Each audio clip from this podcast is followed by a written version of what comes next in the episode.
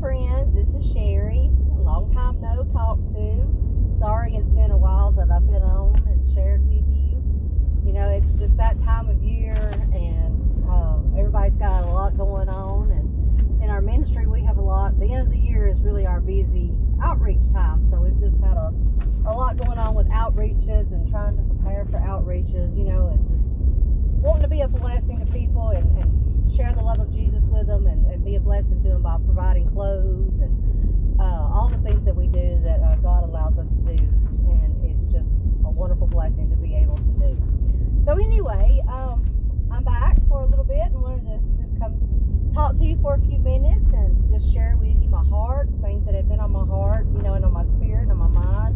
You know, God is working with me and changing me daily. Uh, I grow daily in the Lord and find new things every day that I need to change and uh, need to walk away from or walk into. And uh, you know, sometimes I'm agreeable and sometimes I'm not agreeable. Yeah, um, you know, your flesh wants to fight against the spirit, but we've got to let our spirit man be in control. But anyway, I just wanted, like I said, come on here and just share with you a little bit of my heart, um, some things that have been laid on my heart, and I just felt like sharing with you. And so to start off with, I want to tell you a story. And um, mothers out there, or even fathers out there, uh, could relate to this about, if, especially you know, if you got kids or even grandkids, and I've got both, um, about how kids sometimes just don't want to get a bath. You know, it's like pulling teeth sometimes with with the children or the grandchildren, especially boys. I don't know for some reason it seems to be worse, or for me, it seems to be worse with boys than it was is with girls. Um, I know that my grandson now, um, or for a while, he's kind of got a little girlfriend now. He thinks, and or got a little crush going on. So now he's a little bit more amped to smell good and look his best. But um, usually he's kind of like, you know, uh, I just got a bath yesterday. Why do I got to get a bath today? And uh, I'm like, you know, okay, well, you know, you've been outside, you sweated, you, you know, you played, you jumped around. Uh, your body gets dirty throughout the day. You know, you get germs on your body. You need to be clean. You need to wash. And then the other thing is, you know how they think they get in the bathtub, and sometimes put even put the bubbles in, and they think that that cleans them. And you're like, uh, no, you literally have to wash there. You know, get the bar of soap and the shampoo and and scrub your head. I always tell my grandson that um, when he doesn't wash his hair good, I make him wash it again, or he's got a bath or got out without washing his hair. I'll tell him, I'll smell it, and I'll be like, "You smell like old man head. Go wash your head again." But um, but you know, the kids just have a tendency, and I'm sure there's probably some adults who have a tendency to do that. And not judging or criticizing by no means, but I'm using this story as an example of how Christ is the one who cleanses us. You know, and it's hard to know how much you need cleansing until you really realize how dirty you are. You know, like these kids, you know, they think, well, I just got a bath yesterday. It's only been a whole day. I can't be that dirty. You know, as that same scenario plays out spiritually, fleshly, we have a tendency to look at sin and judge sin in categories. You know, uh, well, I haven't murdered anybody, I haven't raped anybody, I haven't robbed a bank. You know, I'm not this, I'm not that, I haven't done this. And so, as an individual, as a human being, in our fleshly being, we, we, we categorize things. And so, a lot of times, you know, we think we're better than we are. Um, and that we're not as guilty as some others may or may not be. Um, but the thing is, God judges sin equally. Sin is sin, and God looks at sin as dirty.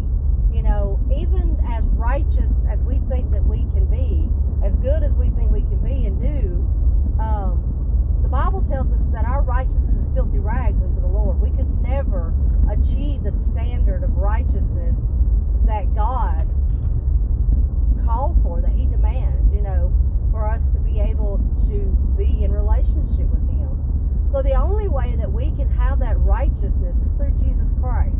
But again, it's hard for us to really know how bad we are in desperate need of that relationship with Christ and that cleansing of Christ until we really come to the understanding of just how filthy we truly are.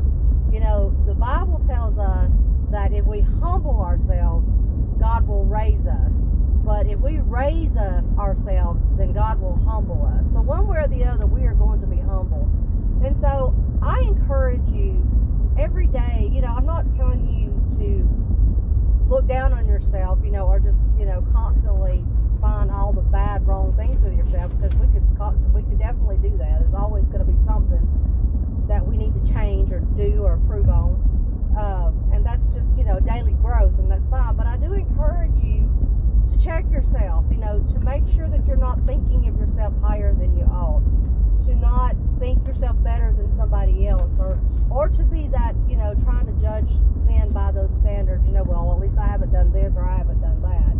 Uh, but to look at sin as what it is, sin is death and separation from God. You know, and it is a separation of righteousness. You know, Hebrews 9:14 says, "How much more then will the blood of Christ, who through the eternal Spirit offered himself unblemished to God, cleanse our consciousness from acts that lead to death, so that we may serve the living God?" So you see in this that we have to accept that cleansing of Christ in his blood from sin, which leads to death. This is the only way that we can serve God, that we can truly have a relationship with God and know who we are in God and walk with him and talk with him. We have to surrender our lives daily. We have to realize just how filthy we truly are in ourselves and that it is only through Christ's righteousness that we are made righteousness with God and that we can be in relationship with God. You know, Psalms 51 7 says, Purge me with hyssop, and I shall be clean. Wash me, and I shall be whiter than snow. And 1 Corinthians 6.11 says, And such were some of you, but you were washed, you were sanctified, you were justified in the name of the Lord Jesus Christ, and by the Spirit of our God. You know, Jesus paid the price for us.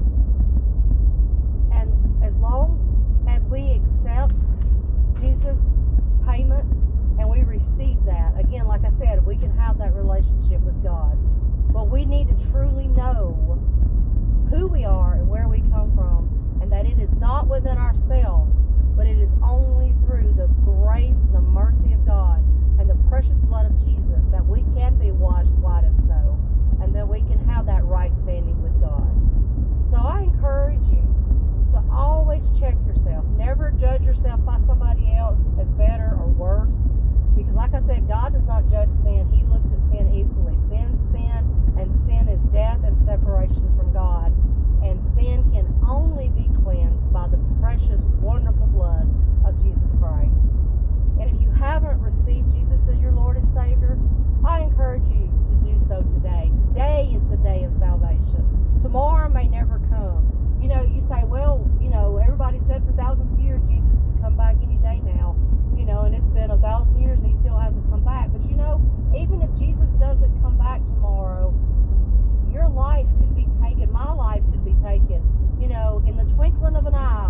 It's like a vapor. The Bible tells us life is like a vapor. In the twinkling of an eye, it could be gone. You know, there's many people who died today who had plans for tomorrow. So let's make sure that we know that we know beyond the shadow of a doubt that Jesus is our Lord and Savior and that we have surrendered our lives to Him and that we are walking in His righteousness, that we can stand before God one day and He can say, Well done, my good and faithful servant. I'm going to close. I'm going to close in prayer and pray for you. You continue to pray for me. And I hope y'all have a wonderful evening and I look forward to talking to you again soon. Be blessed. Lord Jesus, I thank you, Lord, for the opportunity to just share with folks, Lord.